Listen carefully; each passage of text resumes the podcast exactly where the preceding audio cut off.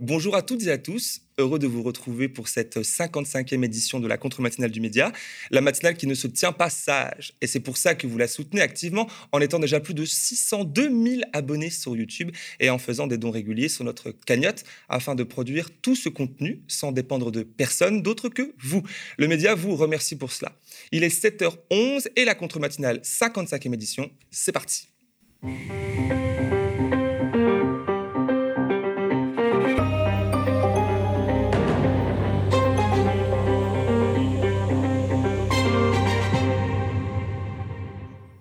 Normalement, le mardi, c'est Théophile Kouamouo que vous retrouvez ici. Rassurez-vous, si c'est moi aujourd'hui qui le remplace, c'est juste pour lui offrir quelques heures de sommeil qui, quand on est journaliste aux médias et papa à la fois, sont bien rares et valent de l'or. On pense à lui. J'espère que euh, je ne vais pas trop vous déstabiliser dans vos habitudes. Je ferai de mon mieux. Alors, avant toute chose, je souhaite vous parler d'un sujet très important. Le média entre dans une phase cruciale qui conditionne sa survie. Une campagne de dons de fin d'année. Nous avons besoin de notre audience derrière nous pour nous soutenir fort et nous porter haut, ce qui est le propre des médias indépendants qui font le choix de ne pas dépendre de mécènes milliardaires ou de la publicité. Il s'agit pour vous de nous faire un don sur la plateforme OKPAL, un don défiscalisé à 66% pour celles et ceux qui paient des impôts sur le revenu. Ce qui signifie que si vous nous donnez 100 euros, par exemple, il ne vous en coûtera en réalité que 34. Soutenez un média qui ne se tient pas sage. Voici notre clip. Bonsoir Eric Zemmour. Bonsoir. Marine Le Pen, bonjour. Bonjour. Merci d'être avec nous ce matin. Vous êtes candidate à l'élection présidentielle. Il ne faut certainement pas accueillir ces migrants. Donc beaucoup sont potentiellement dangereux. Ah, mais on les laisse mourir de froid derrière les barbelés. Parce Mais bien que... sûr que oui, mais bien sûr que oui. Il faut que la police tire à balles réelles. Ça rigole plus là. Hein.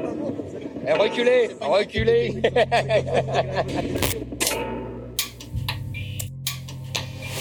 Salut à vous les matinaux qui nous regardez en direct. Bonjour à toutes et tous, quel plaisir de vous retrouver. Nous sommes sur le Média TV et c'est l'heure de la contre-matinale.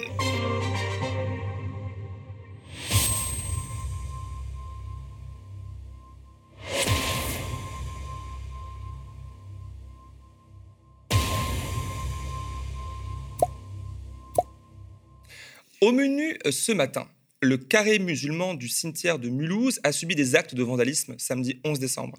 Des dizaines de tombes ont été dégradées, des pots de fleurs, des plantes et des ornements ont été saccagés. Sarah Aukrich est la nièce d'un défunt dont la tombe a été vandalisée. Elle nous racontera. La défaite aussi retentissante de toute la sphère de l'économie dite ubérisée après l'adoption par la Commission européenne d'un projet de directive qui obligera cette plateforme à salarier leurs chauffeurs, coursiers et livreurs, aujourd'hui considérés comme des travailleurs indépendants et forcément précaires. Nous en parlerons avec la députée européenne Leila Echaibi, affiliée à la France Insoumise. Leila Echaibi s'est beaucoup impliquée dans le combat pour la reconnaissance du statut de salarié des travailleurs des plateformes. Elle nous racontera notamment l'incroyable activisme de couloir d'Emmanuel Macron au profit de multinationales dont le modèle économique se fonde sur la destruction du droit au travail. Troisième point, aujourd'hui, cela fait aujourd'hui euh, un an, presque jour pour jour, que la ressource en eau est entrée en bourse aux États-Unis. L'occasion de revenir sur l'accaparement de cette ressource qui devrait être commune, l'eau potable, par des multinationales prédatrices comme Nestlé, Danone et Veolia. J'en parlerai avec Jean-Claude Oliva, conseiller municipal écologiste à Bagnolet et directeur de l'association Coordination Eau Île-de-France, et avec le journaliste d'investigation Alexander Abdelila, qui a travaillé notamment pour le média et qui est le co-auteur d'un documentaire diffusé sur Arte à sec, la grande soif des multinationales. Mais avant ça, comme tous les matins, on débute avec la revue des unes du jour, c'est la titrologie. Grande enquête à la une du quotidien Libération. Le titre frappe. Le titre principal pardon, frappe les esprits. Euh, la évasion fiscale, l'argent perdu de l'ISF, l'impôt sur la fortune. Libération euh, révèle, euh, selon ses propres mots, comment de riches familles et industriels français auraient mis à l'abri depuis plus de 10 ans 4 milliards d'euros au Canada via un ingénieux système de trust. Libé parle d'ISF Gate et cite par exemple les frères Sédou, poids lourds du cinéma français, un cinéma français qui, rappelons-le, est lui-même fortement subventionné par des citoyennes et citoyens, en majorité bien moins riches, qui payent, eux, leurs impôts sans tricher. Le Monde et Le Figaro consacrent leur une à l'élection présidentielle qui vient.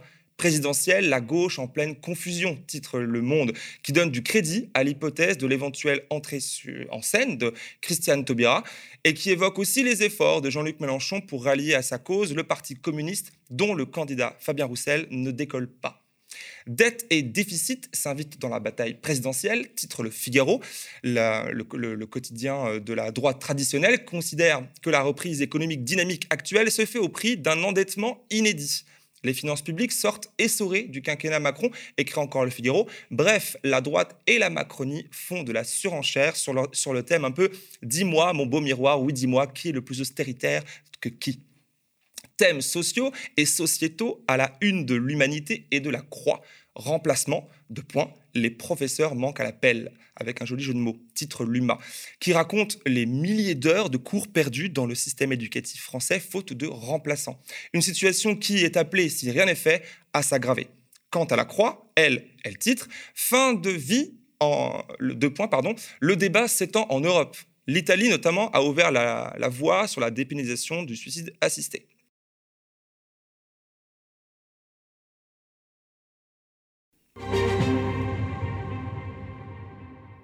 Et du côté de la presse indépendante en ligne, le titre, ce titre de Mediapart, Claude Guéant en prison, l'histoire d'une déchéance. Il s'agit d'une première dans l'histoire récente de France pour un homme politique ayant occupé autant de fonctions sur le toit de la République. Ancien ministre de l'Intérieur, secrétaire général de l'Élysée, directeur de la police nationale, préfet, directeur de cabinet et pendant toute une décennie, entre 2002 et 2012, inséparable bras droit de Nicolas Sarkozy, Claude Guéant a été incarcéré lundi 13 décembre, écrit Mediapart qui rappelle aussi que Claude Guéant, dont le statut est aujourd'hui celui de prisonnier, a longtemps revendiqué la force et euh, l'ordre contre les délinquants. Rappelons que Claude Guéant se trouve dans cette situation parce que condamné à payer 180 000 euros d'amende et, de dommages et intérêts, euh, il a renaclé à honorer sa dette et du coup son sursis et son placement en liberté conditionnelle ont été révoqués.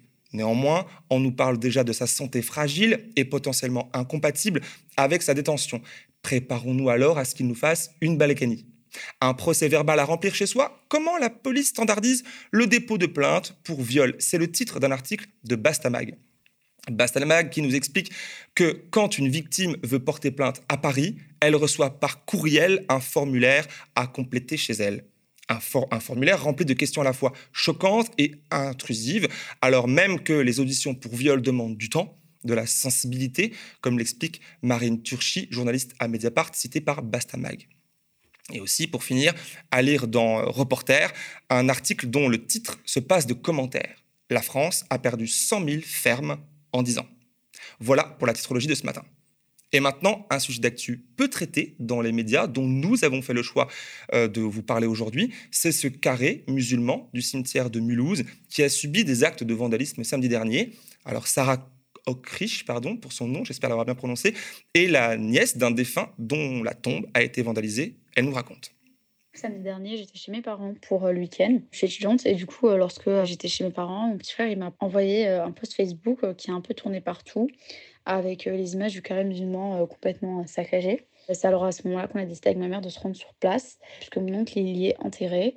Et lorsqu'on est arrivé, on a pu échanger avec Mohamed Kourichi. C'est un, peu le lanceur d'alerte en quelque sorte. Il nous a donc expliqué ce qui est arrivé ce matin au cimetière parce que en fait c'est lui qui est arrivé euh, et qui a constaté les dégâts.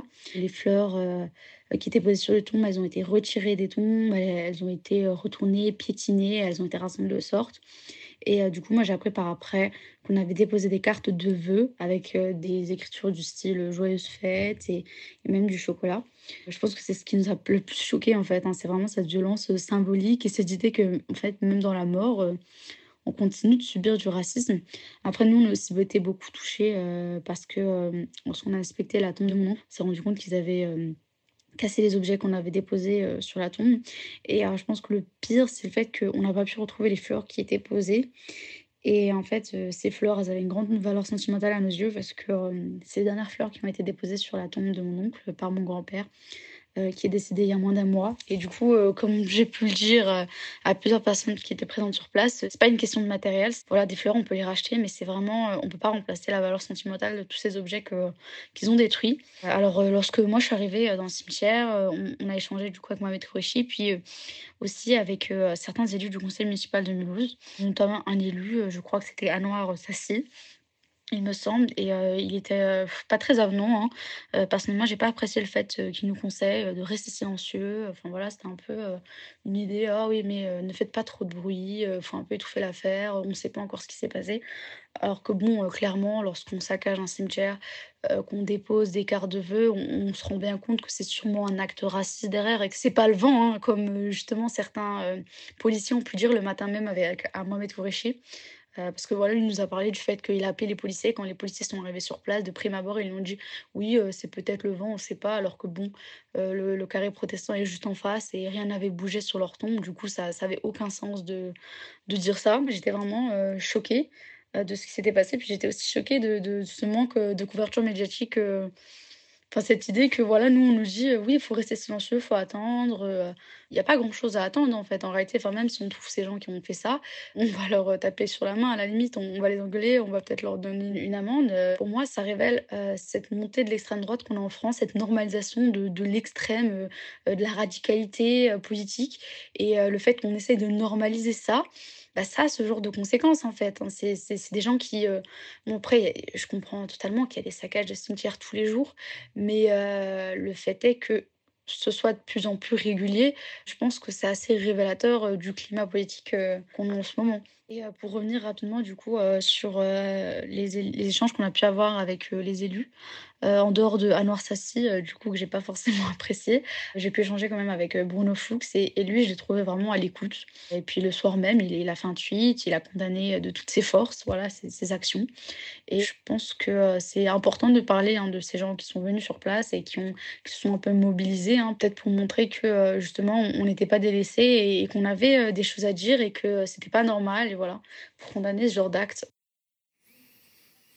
Oui, un témoignage révélateur quand même hein, d'une situation pas tant propre à la France, mais à toute une région du monde où la haine des musulmans est attisée par celles et ceux qui souhaitent accéder au pouvoir sans remettre jamais en question les rapports de domination. Jeudi dernier, une décision historique a été prise par l'Union européenne. La Commission, qui n'est pas connue hein, pour ses positions gauchistes, a rendu publique une proposition de directive qui remet en cause le principe même de l'économie ubérisée. Les travailleurs des plateformes comme Uber, justement, mais aussi Deliveroo et autres, hein, doivent euh, bénéficier d'une présomption de salariat. Jusqu'ici, les chauffeurs VTC et livreurs exercent sous le statut de travailleurs indépendants. Ils n'ont droit ni au salaire minimum, ni au congé payé, ni à la protection sociale. En bref, ils sont corvéables à merci. Comment cette victoire alors a-t-elle pu être obtenue? Nous avons joint la députée européenne Leila Chaibi, élue euh, France Insoumise. Elle est euh, l'une des parlementaires européennes à avoir le plus agi pour euh, arriver à l'adoption de cette directive par la Commission européenne. Elle explique qu'en réalité, tout a commencé devant les tribunaux. On l'écoute. Si on veut remonter donc à l'historique, donc on a des, des plateformes qui arrivent comme ça en Europe et qui nous disent je suis là pour faire l'intermédiaire entre un travailleur indépendant et un client. Sauf que quand on regarde les choses de plus près, on s'aperçoit que elles sont loin de jouer le rôle d'un simple intermédiaire, mais elles décident de la façon dont est réalisée la prestation. Et c'est pour ça que quand ils sont sollicités, les juges, parce que partout en Europe, il y a des travailleurs qui vont devant le juge et qui disent je comprends pas, moi j'avais signé pour être indépendant chez Uber, mais en fait euh, ben, dans les faits, je décide de rien. C'est pas moi qui décide de mes tarifs, c'est pas moi qui décide comment je travaille, alors qu'à la base, j'avais signé pour être indépendant. Et le juge dit, ah, le juge qui constate la relation de travail, qui dit, effectivement, il y a marqué indépendant, mais ça l'est pas. C'est pas indépendant. Il y a une plateforme qui décide, qui joue le rôle d'un patron, en fait. Et donc, il faut qu'il y ait requalification en contrat de travail. Ça, ça se passe un peu partout. Mais disons que ça ne dépasse pas les cas personnels des personnes qui vont solliciter le juge. Et on a un décalage du coup entre le droit tel qu'il est donné par la loi et le droit tel qu'il est prononcé par les juges. En fait, il y a deux ans, la présidente de la Commission européenne, elle a dit on va travailler sur la question des travailleurs des plateformes. Quand Uber a su que l'Union européenne allait travailler là-dessus, ils se sont dit tiens, c'est l'occasion pour nous de légaliser ceux dont les juges disent que c'est illégal. En gros, c'est un peu comme si vous, euh, vous, braquez une banque.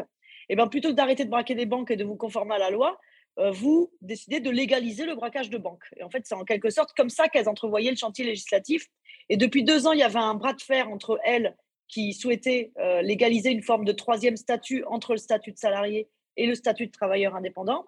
Et nous, donc quand je dis nous, c'est euh, une bonne partie du Parlement européen jusqu'à ce qu'en septembre dernier, ce soit la position officielle du Parlement européen, donc les juges, le gouvernement espagnol et surtout, surtout les principaux concernés, les collectifs de, de livreurs, de VTC qui partout en Europe se mobilisent et qui disaient au contraire, on veut faire respecter notre droit. Et dans la vie, soit on est indépendant, soit on est salarié. Et ce que dit cette directive, cette proposition de directive de jeudi, elle nous dit, à partir du moment où vous êtes soumis à un lien de subordination, où vous avez que le nom d'indépendant sans avoir les avantages du statut d'indépendant, qui est de ne pas avoir de patron au-dessus de vous, qui est de décider de vos tarifs, et eh bien vous devez avoir accès aux droits qui vont avec. Alors, impliqué dans les négociations et les tractations qui ont abouti à cette proposition de directive européenne, Leila Shaibi a constaté effaré le travail de SAP des macronistes français sur ce dossier. Des macronistes qui, sur le sujet, sont encore plus à droite que le Parti populaire européen, le PPE, coalition de gros partis comme les Républicains en France et la CDU d'Angela Merkel moi, mes plus gros adversaires, j'ai plus réussi à convaincre les Allemands du PPE, donc de la droite, et les plus fervents opposants, c'était vraiment, oui, les macronistes français. Depuis le début dans cette histoire, dans les débats, si on regarde euh, en France, euh, bon, il n'y a pas besoin de remonter très loin, mais remontant en décembre 2019, la loi l'homme, la loi d'orientation des mobilités. En France, Macron, lui, il nous explique vouloir protéger les plateformes contre les risques de requalification. Non pas protéger les travailleurs des plateformes, mais protéger les plateformes du risque que leurs travailleurs vont trop souvent voir le juge pour dire Eh oh, il y a arnaque, je suis pas vraiment indépendant, je dois être salarié normalement, regardez, j'ai tous les critères. Euh, du coup, ça met en difficulté, ça, en insécurité les plateformes. La priorité de Macron, il nous dit, c'est de protéger les plateformes. Il y a un article du Conseil constitutionnel euh, de, de la loi L'Homme dans ce sens-là, qui est retoqué par le Conseil constitutionnel quelques semaines après. Et d'ailleurs, moi, je vous disais, quand j'ai rencontré le lobbyiste de Deliveroo, il me dit euh, ah, mais c'est vraiment génial ce que Macron il a fait avec sa loi l'homme. Enfin, ça, avec l'accent anglais, il faut imaginer le gars venu de Londres, chargé des affaires publiques de Deliveroo. Et il m'explique, il me dit, mais c'est quand même dommage votre truc, le Conseil constitutionnel, là, euh, dommage de l'avoir annulé, parce que moi, la semaine prochaine, je vais voir le gouvernement Sanchez en Espagne, puis je vais prendre mon bâton de pèlerin, voir tous les gouvernements euh, de l'UE, leur expliquer qu'il faut qu'ils fassent comme Macron. C'était vraiment, c'est génial, c'est Macron qui a la solution. Ensuite, dernièrement, euh, Macron, lui, il, avait pris le débat sous l'angle de donner plus de droits aux travailleurs indépendants pour éviter d'aborder le sujet de l'utilisation frauduleuse du statut d'indépendant. En fait, pendant des mois et des mois, Macron était le plus fervent défenseur d'un tiers statut, un statut qui aurait eu pour l'employeur les avantages du statut d'indépendant, pas le droit du travail à donner, et les avantages du statut de salarié. Vous avez des gens qui vous obéissent, pour la faire courte. Et pour le travailleur, le, ce tiers statut, ça aurait été les inconvénients du statut d'indépendant, c'est-à-dire vous n'avez pas le droit du travail, et sans avoir les avantages qui sont la liberté de fixer vos tarifs, etc.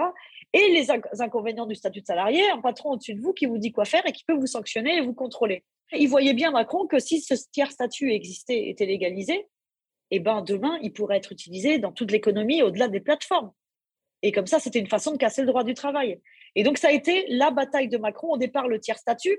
On a dû le faire reculer sur le tiers statut. Euh, donc, dernièrement, il avait une autre euh, stratégie, mais en gros, qui consiste à tout, tout faire pour faire en sorte qu'on évite aux plateformes d'assumer leurs obligations d'employeur.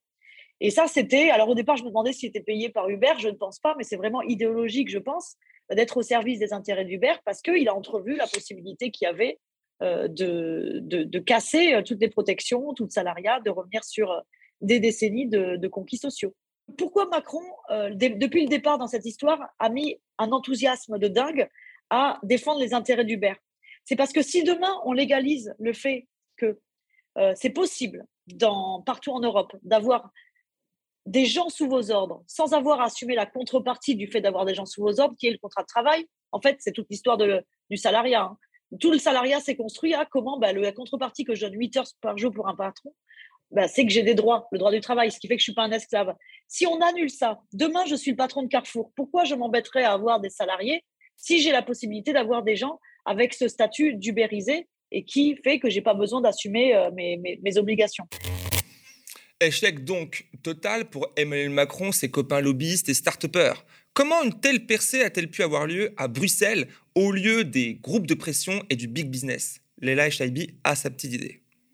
J'ai présenté une première proposition de directive en, il y a un an, mais euh, le Parlement européen, la différence avec l'Assemblée nationale en France, c'est qu'on n'a pas le droit d'initiative législative. On ne peut pas écrire le premier jet des, directives. On doit attendre que la Commission, comme elle l'a fait jeudi, nous fasse sa première proposition. Donc, une grosse partie du, du travail, d'abord, ça a consisté à mettre la pression pour que la Commission fasse une proposition qui aille dans le bon sens. Mais en fait, cette victoire, elle n'aurait jamais été gagnée euh, sans euh, l'irruption de la parole des premiers concernés sur la scène bruxelloise.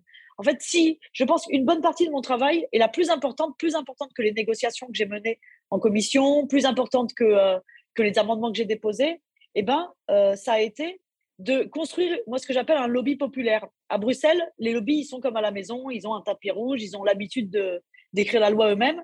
On est très éloigné. Vous voyez, je vous expliquais un peu le fonctionnement, mais moi, il m'a fallu plusieurs mois avant de comprendre hein, euh, comment on construit une loi à l'échelle européenne. On dirait que tout est fait pour éloigner les citoyens et les premiers concernés. Et quand à Bruxelles, on réunit, comme ça a été le cas, par exemple, hein, euh, fin octobre dernier, euh, des 120 travailleurs, livreurs, chauffeurs VTC, venus de toute l'Europe, qui ne parlent pas la même langue, mais qui racontent tous la même chose, quand on les fait se confronter à la Commission européenne, je peux vous dire que là, la Commission, elle se dit, bah, il n'y a pas que Hubert qui me regarde, là, quand je suis en train d'écrire ma proposition, mais je suis aussi regardée par les travailleurs et je vais devoir faire attention à ce que j'écris parce qu'ils me regardent et ils me mettent la pression. Et jusqu'au dernier jour, jusqu'à la veille de la, de la proposition de la Commission européenne, j'étais avec les VTC devant, qui étaient venus de France, avec euh, Brahim Ben Ali, le responsable des VTC, Jérémy Wick, euh, des livreurs. On était devant la Commission européenne à dire attention, Nicolas Schmitt, commissaire à l'emploi, on te regarde, fais attention à ce que tu vas écrire. Et l'irruption de ce lobby populaire qui a été en capacité d'être plus puissant que le lobby euh, des plateformes, ça a compté, ça a pesé, et sans ça, on ne serait pas arrivé à cette proposition euh, de jeudi, ce qui nous indique que les travailleurs des plateformes sont présumés, désormais, sont présumés salariés. Alors, il y a tout de même, il y a encore plusieurs étapes avant la mise en application concrète sur le terrain du projet de directive européenne rendu public jeudi dernier c'est pas du jour au lendemain. Euh, là, le combat, une bonne étape a été franchie, mais euh, tout n'est pas encore, euh, tout n'est pas encore gagné. Hein. À partir de maintenant, le, au Parlement européen, on va reprendre les négociations sur le texte à partir de la proposition de la Commission. Les États de leur côté vont faire la même chose. Il faut compter à peu près, grosso modo, en fait, à une directive adoptée autour de juin-septembre 2022. Et ensuite, les États membres de l'Union européenne ont deux ans pour la transposer dans la loi. Donc malheureusement, c'est une énorme victoire euh, qui est assez inattendue et qui est le résultat de deux ans de bataille. Mais malheureusement, il va falloir encore un petit peu de temps avant qu'elle soit transposée dans la loi. Mais ce qui n'empêche pas, en fait, avant même sa transposition, qu'on puisse mettre la pression sur les plateformes, sur le gouvernement français qui a choisi une voie complètement différente et, euh, qu'on donc sollicite les plateformes, les juges pour surtout pour qu'ils requalifient le contrat de travail les relations qui unissent les travailleurs aux plateformes. Rien n'empêche la France, là, dès demain, sans attendre de la directive, d'appliquer, de mettre en œuvre la présomption de salariat au sein du pays. Hein. C'est ce qu'a fait l'Espagne pour la livraison de repas à domicile. Euh, mais là, en fait, n'importe quel président de la République, effectivement, n'aurait pas besoin d'attendre que la directive soit adoptée, puis euh, les deux ans limite, mais pourrait dès demain poser la présomption de salariat pour les travailleurs des plateformes. Et effectivement, moi, j'aimerais bien que ça fasse partie des enjeux et des sujets euh, qui sont débattus. Bon, voilà, en plus, surtout que je pense que ce serait plus euh, sain et enthousiasmant pour la démocratie que les débats très à droite euh, qu'on nous impose euh, en ce moment. Si le, le débat politique pouvait tourner là-dessus, ça serait vraiment super. Et avoir un engagement de la part des candidats sans attendre la transposition de la directive, s'engager là-dessus. je pense que si je ne soutenais pas déjà un candidat à la présidentielle, je prendrais moi mon bâton de pèlerin et j'irais faire le tour. Je vais suggérer à d'autres de le faire, tiens. Bien entendu, vous l'avez deviné, le candidat soutenu par euh, l'LHIB est Jean-Luc Mélenchon de la France Insoumise. Et la requalification en contrat de travail salarié des auto-entrepreneurs, collaborateurs exclusifs des plateformes dites collaboratives, fait partie, comme s'en réjouit l'LHIB, du programme L'avenir en commun.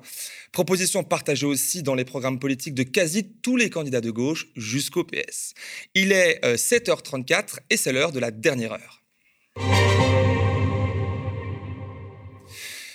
Alors, il y a quasi un an, jour pour jour, le 7 décembre 2020, l'eau, la ressource naturelle en tant que telle, entrait en bourse à Chicago, aux États-Unis. Un cap majeur venait alors d'être franchi en considérant désormais l'eau comme une marchandise soumise, et c'est là la vraie nouveauté, aux lois du marché. L'eau, une valeur financière comme une autre sur laquelle on peut désormais spéculer.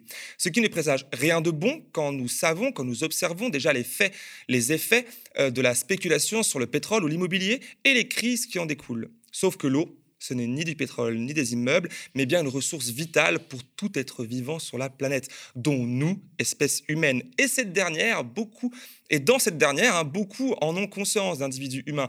Protestations, manifestations, actions diverses et variées se multiplient ces dernières années pour faire de l'eau un bien commun protégé de la finance. De l'autre côté de l'Atlantique, ici en France, la situation n'est peut-être pas encore la même, mais la ressource eau est largement convoité et privatisé, que ce soit via son exploitation par des multinationales telles Danone et Nestlé, qui la vendent sous forme de bouteilles en plastique, ou via son traitement et sa distribution jusqu'à nos robinets par Veolia et Suez, anciennement la Compagnie Générale des Eaux et la Lyonnaise des Eaux. Alors, de la bouteille en plastique jusqu'au robinet du quotidien, pouvons-nous parler d'accaparement de l'eau par et pour des intérêts privés au détriment du bien commun euh, Pour en discuter, je reçois ce matin deux personnes sur ce plateau une en présentiel et une via la vidéo à distance. Bonjour Jean-Claude Oliva. Vous êtes euh, élu municipal écologiste à Bagnolet en Seine-Saint-Denis, commune limitrophe avec Paris. Vous êtes aussi euh, directeur de l'association Coordination Eau Île-de-France qui milite pour une gestion publique de l'eau et de manière générale pour, la, pour euh, sa reconnaissance en tant que commun. Merci d'avoir accepté mon invitation. Alors aussi, on a une autre personne depuis Lyon via la visio. Euh, nous accueillons aussi du coup ce matin Alexander Abdelila. Bonjour. Bonjour. Journaliste indépendant, vous écrivez euh, régulièrement sur la question de l'eau et de sa marchandisation dans l'IB, chez Mediapart par exemple. Vous êtes aussi co-auteur d'un documentaire intitulé ASEC, la grande soif des multinationales, publié en octobre dernier sur Arte. Merci d'être avec nous ce matin. Alors, pour commencer, je me tourne vers vous, hein, monsieur euh, Oliva, et je mets en place mon ordinateur puisque nous en direct. On est tranquille aux médias.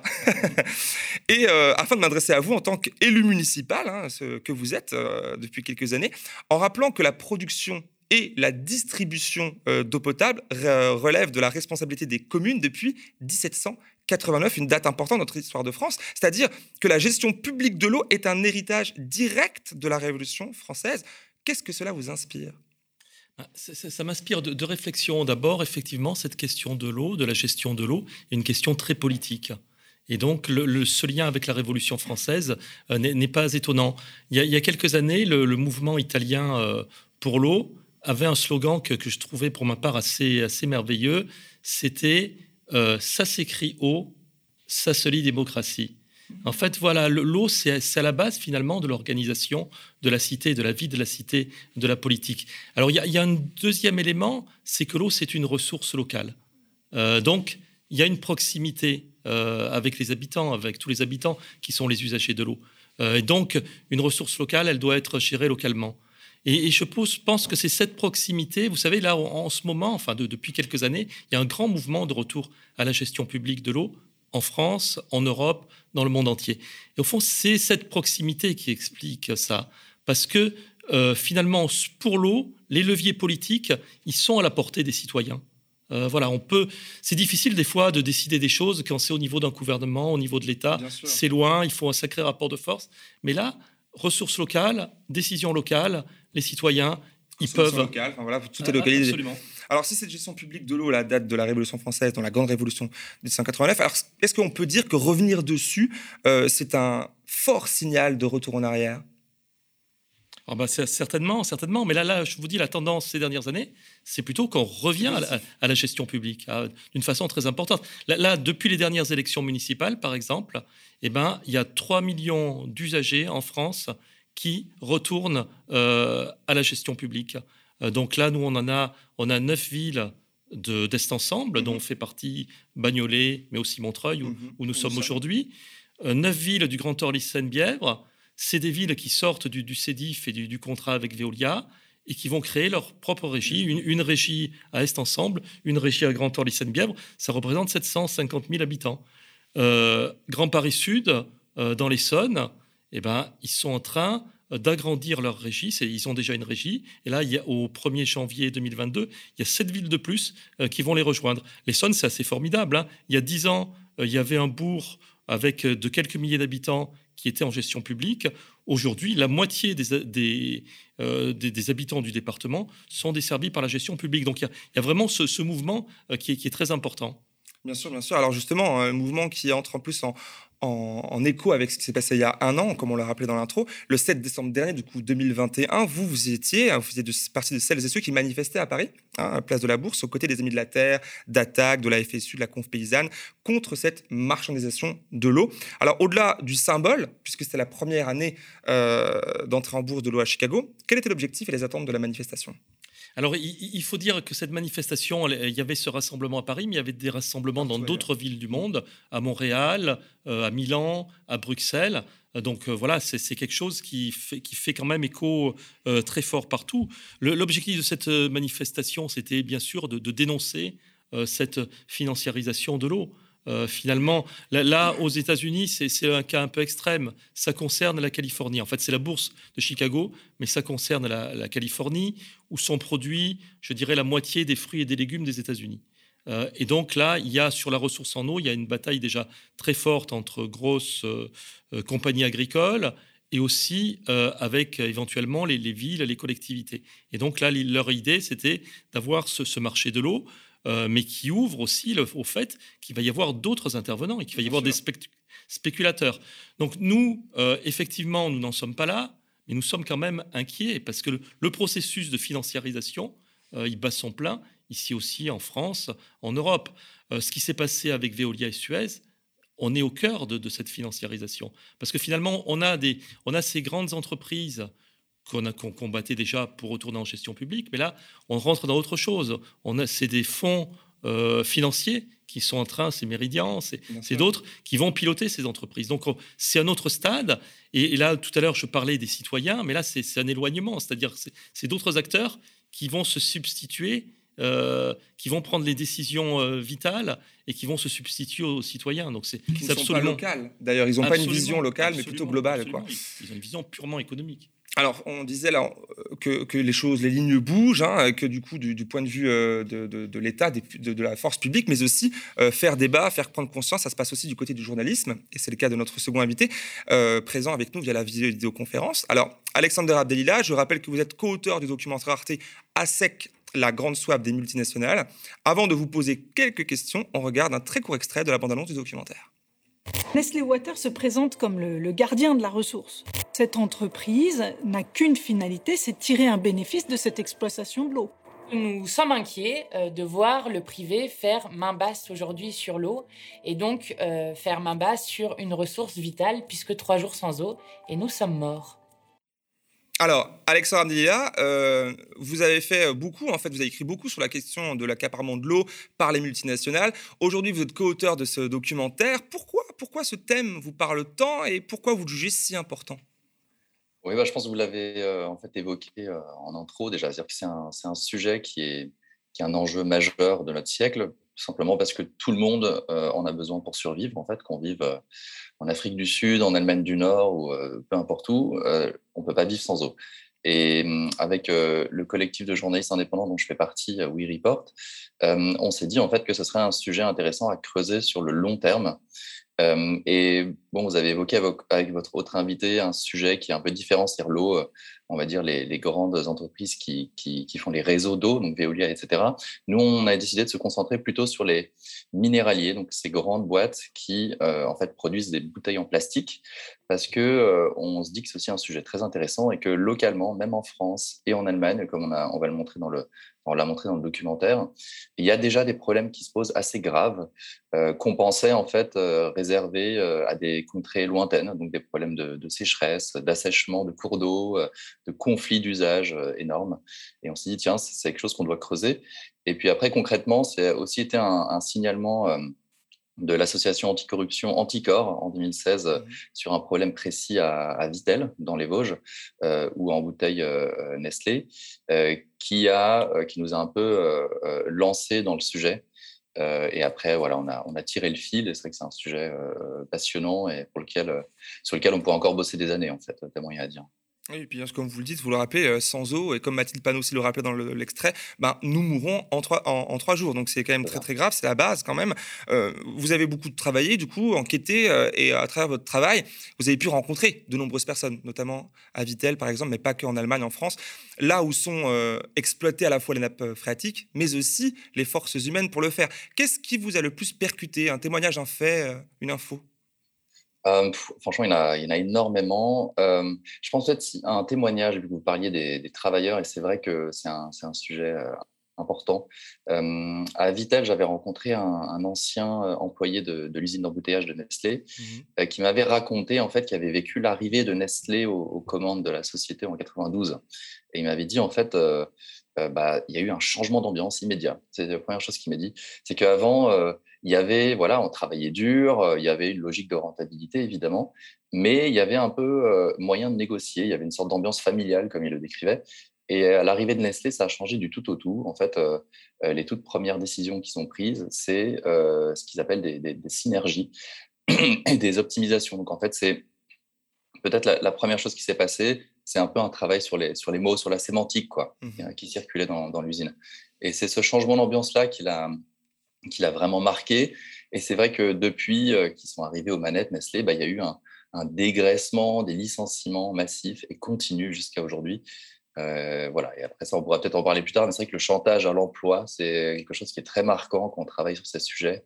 Euh, qui est partout et qui est utilisé par toutes les entreprises du, secteur. Surtout là-bas, là-bas, euh, zone que je connais très bien parce que je suis originaire de, de Vittel moi aussi, et euh, mes grands-parents, ma grand-mère a, a, travaillé des années, et des, même des, amis encore aujourd'hui, ils travaillent, donc je connais pas mal. Et effectivement, un peu le point avec mon invité sur le plateau, on parlait de, globalisation et de localisation. Là, l'exemple est concret avec Nestlé, qui finalement, une entreprise qui était locale est devenue internationale avec Nestlé, un, géant suisse qui débarque, et l'échelle n'est plus la même. On considère plus des humains comme les humains, mais comme des, chiffres ou des, données à, rentabiliser, etc.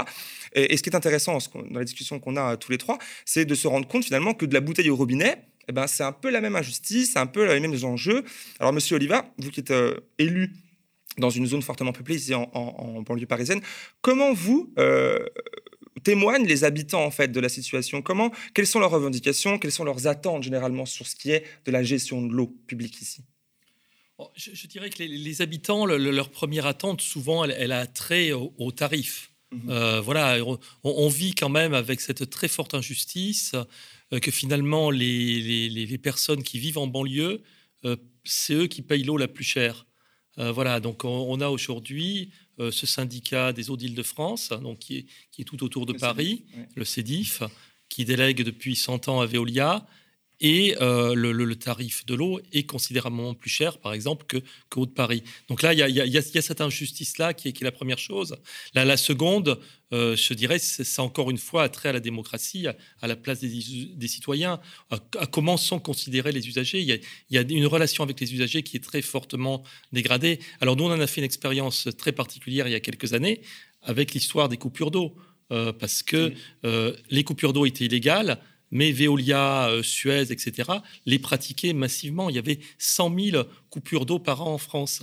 Et donc, c'est notre bataille avec la Fondation France Liberté euh, qui a permis que petit à petit, euh, ben, d'une part, on aille au tribunal, on gagne, et que les journaux aussi s'emparent du sujet, et qu'au final, aujourd'hui, il n'y ait plus de coupures d'eau. Mais ça, c'est un peu l'exemple extrême, mais ça touche vraiment, c'est le type de relation où, avec des entreprises qui priorisent complètement la question économique, et qui n'ont rien à faire euh, des usagers, de l'humain. Donc c'est ça aussi l'enjeu de la gestion publique, c'est retrouver une relation de confiance, une relation apaisée euh, entre les usagers et le service public. C'est ça, un, nouveau service public qui réponde aux attentes des usagers. Bah, un, service public, puisque finalement un service privé n'est pas forcément la même chose.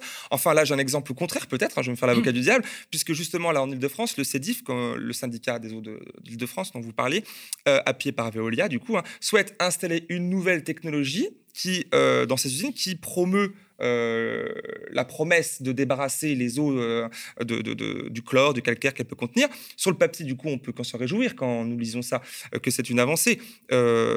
et admettre que le privé, quelque part, ici Veolia, assure bien son rôle de fournisseur de services et même d'innovateur. Pourtant, il y a une levée de boucliers, notamment des élus. Vous m'expliquez Absolument, des, élus, des, citoyens, des associations. D'abord, il faut dire qu'il n'y a pas de demande pour cette technologie. Enfin, il n'y a aucun usager qui a, demandé la, mise en place de cette technologie. ensuite, c'est un attrape-nigo parce qu'on nous dit de l'eau sans chlore. Alors, c'est vrai, il n'y aura pas de chlore dans le processus de production, mais la réglementation fait qu'en région parisienne, vu le temps euh, que l'eau passe dans les canalisations, il est obligatoire de rajouter du chlore pour le transport. Donc, ce qui veut dire que les usagers, à leur robinet, ils auront toujours une eau chlorée. Euh, pareil, on nous dit c'est pour les pesticides, les perturbateurs endocriniens, les éliminer, etc. Sauf que là aussi, c'est un attrape-nigo, parce qu'en réalité, euh, cette eau euh, soi-disant pure, elle est tellement pure qu'elle n'est pas potable. Euh, et elle n'a plus de sels minéraux. C'est comme de l'eau, c'est comme ça se compare à la désalinisation de l'eau de mer. C'est le même genre de technologie. Donc il n'y a plus rien, il n'y a que l'eau. Il faut rajouter des sels minéraux. Alors quelle est la, technique choisie par le CEDIF C'est de rajouter une partie d'eau de la filière classique. C'est-à-dire on va avoir un mélange euh, d'eau euh, ultra pure, comme ils disent, et puis de l'eau de la filière classique avec ces polluants habituels pour équilibrer, pour avoir les sels minéraux. Et donc, au final, au final, on aura toujours les perturbateurs endocriniens qui, vous savez, n'agissent euh, pas en fonction de la dose, ils agissent à très très faible, euh, à très très faible dose. Donc, voilà, sur une vie. Absolument. Donc voilà, il y, y, a ces problèmes-là, et plus derrière des problèmes sociaux, économiques et environnementaux tout à fait considérables. Là, on parle d'une augmentation euh, de, le CEDIF dit lui-même, de 18 à 35 centimes par mètre cube, donc que pour la partie eau, qui aujourd'hui fait 1,30€. C'est-à-dire, on part d'une augmentation de 25 à 30%. Euh, il y a cet aspect-là. Il y a les aspects environnementaux, c'est-à-dire que la production dans ces usines, la consommation d'énergie va être multipliée par 3. Euh, on va prélever plus d'eau, parce que qui dit euh, cette eau pure, d'un côté, c'est comme l'eau de mer, hein, c'est comme la désalinisation de l'eau de mer. D'un côté, on a de l'eau douce, et de l'autre côté, on a des saumures. Donc là, on a d'un côté l'eau pure, et de l'autre, euh, un, concentrat, ce qu'on appelle un concentrat, qui va être rejeté. Donc, pour produire la même quantité d'eau potable, il faut plus d'eau au départ. Donc, on prélève plus d'eau dans le milieu naturel, et ce concentrat, on le rejette euh, dans les cours d'eau, et donc il va polluer les cours d'eau. on le rejette dans la Seine sans traitement, et dans la Seine en aval, il y a d'autres usines de production d'eau potable qui pompent l'eau. Ah donc, on, marche sur la tête. Complètement. On comprend mieux du coup pourquoi il y a une levée de bouclier. Hein. Alors vous parlez du coup de, là d'eau de, d'eau pure ou impure, minéralisée ou pas. On peut du coup rebondir avec euh, notre second invité, Monsieur Abdelia. Alors vous qui êtes euh, co-auteur avec Robert Schmitt euh, de votre enquête que ce documentaire, eh ben, ça a révélé quand même un système tout aussi opaque, un peu comme ça, hein, avec des promesses bien loin des prétentions de développement durable, des promesses écologiques affichées dans la communication, hein, dans le marketing euh, de Danone, de Nestlé, pour ne citer que. Alors, en quoi, en quoi on veut savoir, euh, leur communication diffère-t-elle des faits? Comment vous, avez, comment vous avez pu voir ça et comment ça se concrétise dans le réel? Oui, alors ça, euh, pour le coup, avec Nestlé et Danone, on est, on est gâtés parce que c'est vraiment des exemples, des cas d'école. Bah alors, pour Nestlé, on peut commencer avec Nestlé. Il y a eu une campagne de, de, communication à laquelle ils ont participé qui s'appelait Geste propre. Euh, et le but, en fait, c'était d'inciter euh, les citoyens à mieux trier leurs déchets et à ne pas les jeter dans la nature. Euh, et chose. Peu de temps, c'est une bonne chose, oui, tout à fait, une super chose. et en fait, nous, on s'est rendu compte au cours de notre, notre enquête, et grâce à des lanceurs d'alerte locaux que je, je, remercie, que en fait, Nestlé enterrait lui-même ses déchets, donc ses bouteilles plastiques, illégalement dans les Vosges, dans plusieurs décharges sauvages et vous voyez, ça, c'est un exemple du décalage entre la parole, c'est-à-dire on veut inciter les gens à faire le bien et à ne pas enterrer des bouteilles plastiques dans la nature, et les faits qui sont que concrètement, ils le faisaient pendant les années. ils l'ont nié très longtemps. Puis, en fait, ils ont essayé de le cacher de, euh, des médias mmh. et, des gens après un premier signalement en 2014 par un, riverain qui avait trouvé une, montagne de bouteilles plastiques. Euh, voilà. Euh, donc ces images sont dans le documentaire. C'est vrai que c'est assez, frappant quand, on découvre cette, montagne.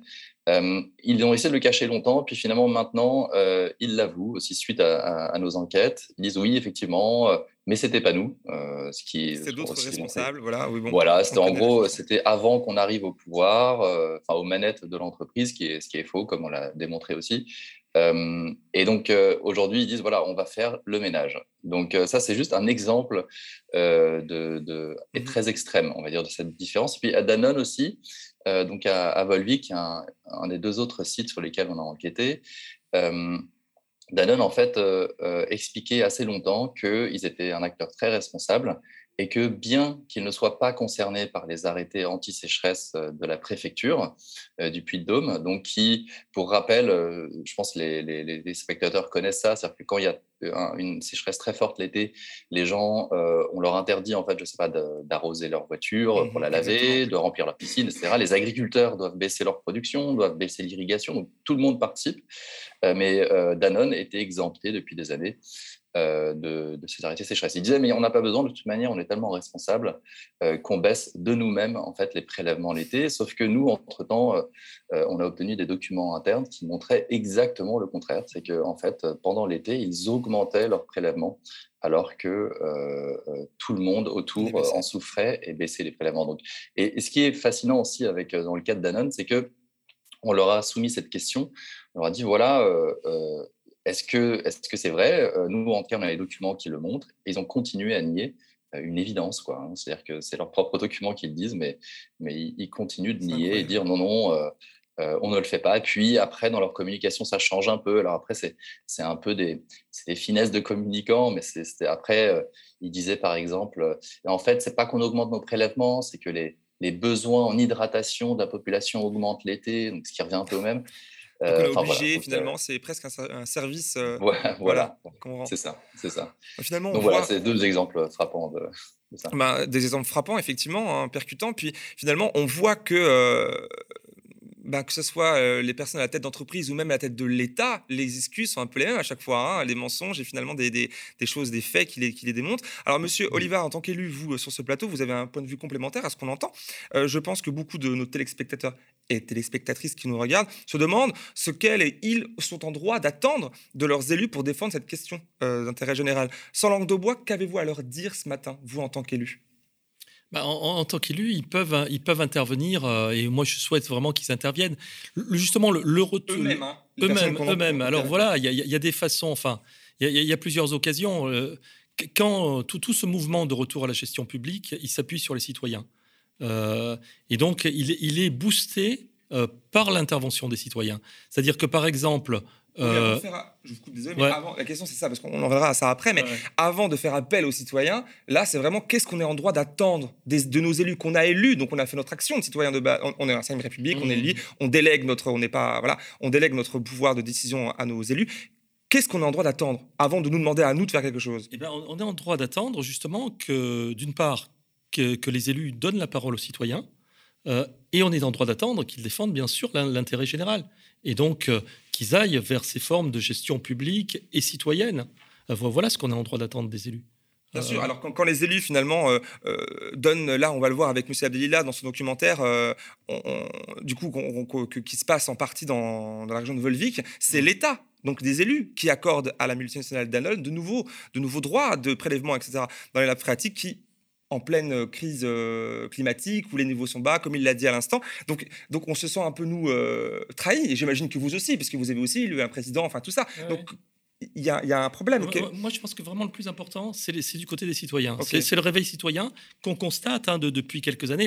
D'ailleurs, le, 7 décembre, il y avait des gens de Volvic, il y avait des gens de Vitel, euh, voilà, qui, étaient là aussi. Donc, il y, a, tout ce réveil. Et, nous, là, à Est Ensemble, aujourd'hui, si on parvient à faire une régie, c'est un mouvement citoyen qui existe depuis la création euh, de, de, cette euh, interco en 2010. Compte d'ailleurs pas des élus. J'ai vu, ils comptent des ah artistes, des ah, citoyens. Absolument. au départ, c'est un mouvement citoyen. Et puis là, on, est aujourd'hui, dix, ans après. Alors, une première fois, on n'est pas arrivé à convaincre les élus. Et là, aujourd'hui, euh, les, euh, tout le monde a évolué. Les gens ont réfléchi. Ça a mûri. Il y a l'expérience d'Aude Paris aussi à côté. Euh, qui fait qu'aujourd'hui, eh ben, c'est les bonnes décisions qui sont prises. Mais pour que les élus prennent les bonnes décisions, il faut vraiment que les citoyens les aident.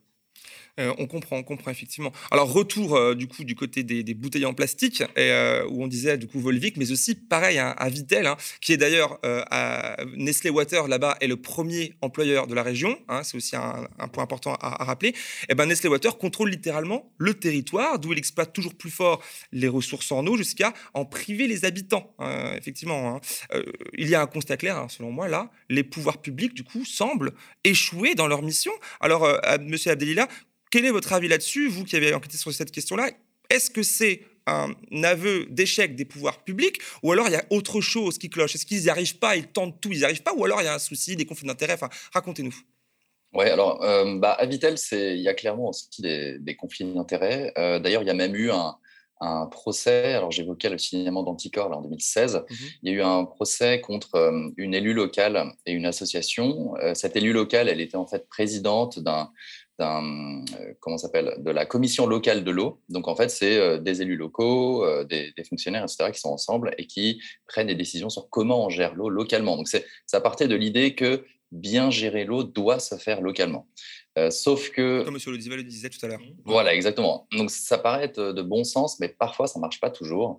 Euh, là, Vitel, c'est un exemple. Euh, donc il y a eu ce signalement d'anticorps à son encontre pour prise illégale d'intérêt en faveur de, de, Nestlé. Alors ce qu'on lui reprochait, en fait, c'est d'avoir voté en faveur d'un projet très controversé qui était la construction d'un pipeline, donc d'un tuyau, on va dire, qui mmh ramènerait de l'eau potable de communes autour de Vitel à Vitel pour que euh, les Vitellois ne boivent plus l'eau qui est sous leurs pieds, euh, ou pompée aussi Nestlé, euh, mais boivent de l'eau de communes environnantes, et ce qui aurait permis à Nestlé de continuer à pomper dans la nappe qui, elle, était en, danger, sans pour autant changer leurs habitudes. Donc ça, ça, n'est pas passé. Les, citoyens se sont mobilisés, là on parlait de l'engagement citoyen, c'est eux qui ont fait la différence. Euh, mais ce que ça montre concrètement, même si ce projet a été enterré grâce à la mobilisation, c'est que la décision était locale, mmh. mais euh, elle a été en fait euh, perclue de conflits d'intérêts. Pourquoi? Parce que Vitel, c'est une toute petite ville. Nestlé, c'est un, voilà, c'est un très grand employeur. Tout le monde connaît quelqu'un qui travaille à l'usine ou tout le monde il travaille lui-même en fait euh, et donc, les gens qui prennent les décisions, euh, d'un coup, se retrouvent avec plusieurs casquettes. Ils sont à la fois élus, ils sont à la fois, euh, là en l'occurrence, cette élue, elle était compagne d'un haut cadre de, Nestlé. Voilà, donc ça, pose plein de problèmes quand c'est local aussi. Euh, donc, c'est pas aussi simple. Après, euh, normalement, celui qui prend la décision finale d'autoriser ou non des prélèvements d'eau, c'est le préfet. Hein, donc, ce n'est pas des élus, c'est des, des, fonctionnaires qui représentent l'État. Mmh Et là, c'est vrai que euh, on peut se poser la question est-ce que c'est un fonctionnement qui, marche ou pas? Parce que, euh, en fait, ce qu'on suppose, c'est qu'il y a un, chantage à l'emploi, tout simplement, qui est fait par ces grands employeurs, que ce soit euh, Danone à Volvic, Coca dans le nord de l'Allemagne, comme on le montre, ou, mmh ou, la Nestlé à Vittel, qui est de dire, en gros, bah, laissez-nous faire ce qu'on sait faire, et comme ça, on gardera les emplois, ou on fera le maximum pour garder l'emploi. Et souvent, ils sont dans des régions désindustrialisées. Alors, euh, ça fait probablement aussi partie de leur stratégie, comme euh, les Vosges ou euh, le Puy-de-Dôme, etc. Donc, le préfet, lui, il doit arbitrer entre, d'un côté, une ressource en eau mmh qui pourrait avoir des impacts pour les générations futures, ou alors les emplois qui sont là, tout de suite, en danger, comme le disent les, multinationales. Donc, souvent, cet arbitrage, il se fait en, pour cette raison. Alors que quand on creuse, on se rend compte que les multinationales euh, qui dirigent euh, ces, usines, en réalité, elles, euh, peu importe ce qui se passe, elles licencient de manière constante. elles, automatisent, elles licencient. Pourquoi? Parce qu'elles-mêmes sont sous pression de fonds d'investissement qui ont des parts dans leur, dans leur groupe. Nestlé, c'est un fonds opportuniste américain qui s'appelle Third Point, qui est très connu pour des stratégies très agressives et qui a investi depuis 2017 et qui a dit en arrivant, OK, Nestlé, euh, vous êtes mignon, mais nous, euh, là, vous avez une marge de 16%, ce qui est déjà énorme, mais nous, on veut au moins 20 en quelques années. Et il continue à mettre la pression. Et donc, bah, du coup, avec ce genre de logique, euh, la suite naturelle pour ces entreprises, c'est licencier, licencier, licencier. Et donc après, elles ont beau, beau jeu de dire, on licencie parce que Mediapart nous fait une mauvaise image, ou bien parce que vous achetez pas assez de bouteilles. Mais en fait, c'est vraiment dans leur logique. Quoi. Donc euh, voilà, il faut garder ça en tête. Alors, gestion locale, pas toujours la meilleure solution. Et puis, euh, ce chantage à l'emploi qui, en plus, met une pression énorme sur des élus locaux qui, qui sont voilà, pas à la hauteur en termes de, moyens eux-mêmes face à ces multinationales. Bien sûr. gestion locale, on pourrait rajouter peut-être le fait que les, on le voit, hein, les, quand les salariés prennent la tête de leur euh, entreprise, la gestion est peut-être un peu meilleure vu que c'est les premiers concernés. Enfin, on peut imaginer que ça pourrait améliorer les choses. En tout cas, manifestement, on peut, euh, on ne peut pas compter euh, tout attendre plutôt des élus, comme vous l'avez dit. Les citoyens doivent aussi agir. Monsieur Oliva, du coup, une réaction peut-être à, ce qu'on vient d'entendre, éventuellement? Oui, ben en fait, là, aujourd'hui, là, on, parlait tout à l'heure de l'osmose et du CEDIF. Mhm. C'est un peu le même genre de situation, quelque part. Ah C'est-à-dire hein, qu'aujourd'hui, euh, les élus et les associations, les, citoyens refusent euh, cette technologie et les investissements qui sont, mesurés qui sont démesurés derrière. Et en fait, là, aujourd'hui, la, balle, elle est dans le camp de l'État. C'est-à-dire qu'en fait, ça dépend euh, du préfet de Seine-et-Marne ou, et, ou éventuellement du ministère de donner ou non l'autorisation environnementale pour ces travaux et pour mettre en place le site pilote. Alors, tout aujourd'hui, la logique euh, pousserait à ne pas donner le permis de construire, à ne pas donner cette autorisation environnementale. Mais là, le préfet, tout en reconnaissant qu'il ne devrait pas la donner, il s'est donné deux mois de plus pour réfléchir. Et donc, c'est un peu la, boîte noire. Euh, donc, effectivement, moi, ce que je dis, c'est que c'est plus facile pour les citoyens de se faire entendre au niveau local. Euh, après, dès que la, décision dépend d'un autre niveau, eh ben, le, rapport de force devient euh, bah, plus, compliqué. Ah, absolument. Là, c'est plus compliqué. Alors, mais en même temps, on peut quand même gagner parce que voilà, parce que quand, les quand les citoyens arrivent à se faire entendre, c'est quand même le cas un peu à, à, Vitel. Hein. C'était pas le cas au début. Eh ben ça, ça, met quand même un, sacré euh, un sacré bazar.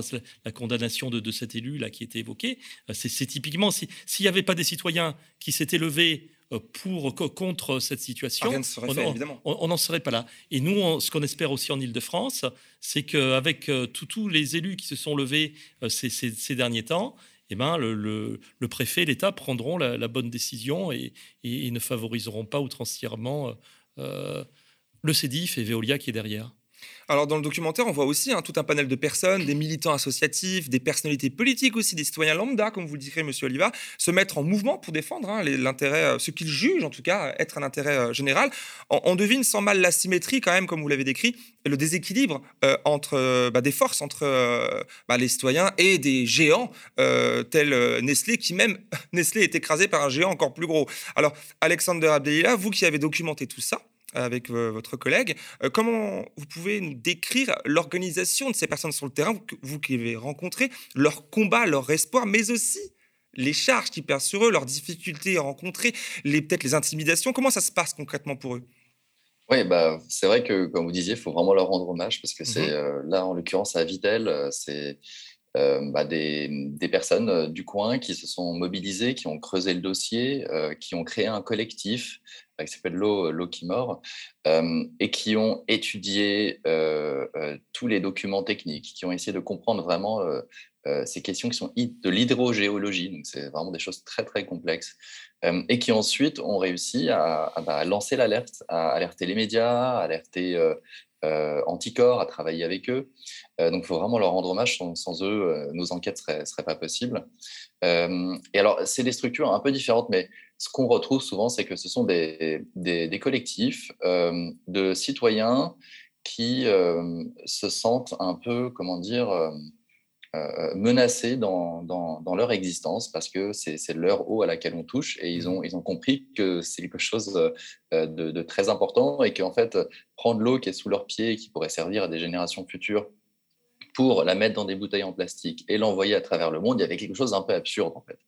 Euh, surtout quand la ressource en question est en danger, est en baisse chronique, comme dans les Vosges, ou alors à Danone où des, des, des, cours d'eau sont, sont asséchés. Euh, donc, ils s'organisent, ils subissent aussi des pressions, euh, clairement. Euh, bah, je, pense notamment à un, lanceur d'alerte sur les, décharges sauvages de Nestlé dans les Vosges, qui a été convoqué à la gendarmerie suite à notre tournage, et aussi à d'autres membres du collectif qui ont été aussi convoqués à la gendarmerie. Parce que, pourquoi? Parce qu'en fait, un cadre de Nestlé a, a porté plainte pour, je crois, euh, non-respect de la propriété privée, parce qu'ils étaient rentrés sur la décharge.